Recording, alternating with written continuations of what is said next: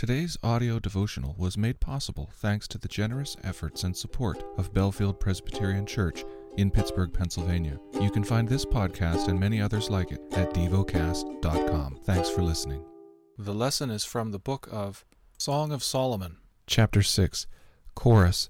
Where has your beloved gone, O most beautiful among women? Where has your beloved turned, that we may seek him with you? She, my beloved has gone down to his garden, to the beds of spices, to graze in the gardens, and to gather lilies. I am my beloved's, and my beloved is mine. He grazes among the lilies. He, you are beautiful as Tirzah, my love, lovely as Jerusalem, awesome as an army with banners.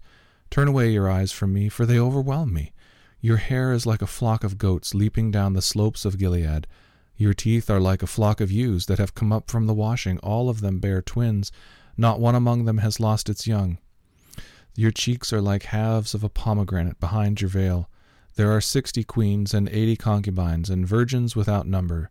My dove, my perfect one, is the only one, the only one of her mother, pure to her who bore her.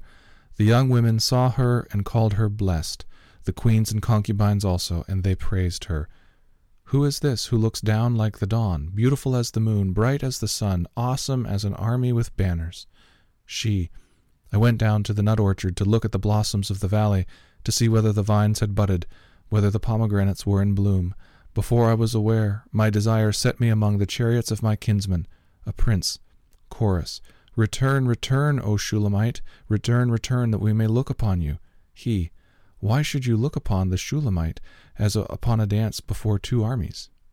Meditate and dwell on what you're paying attention to in God's Word. How has it connected with your heart or mind?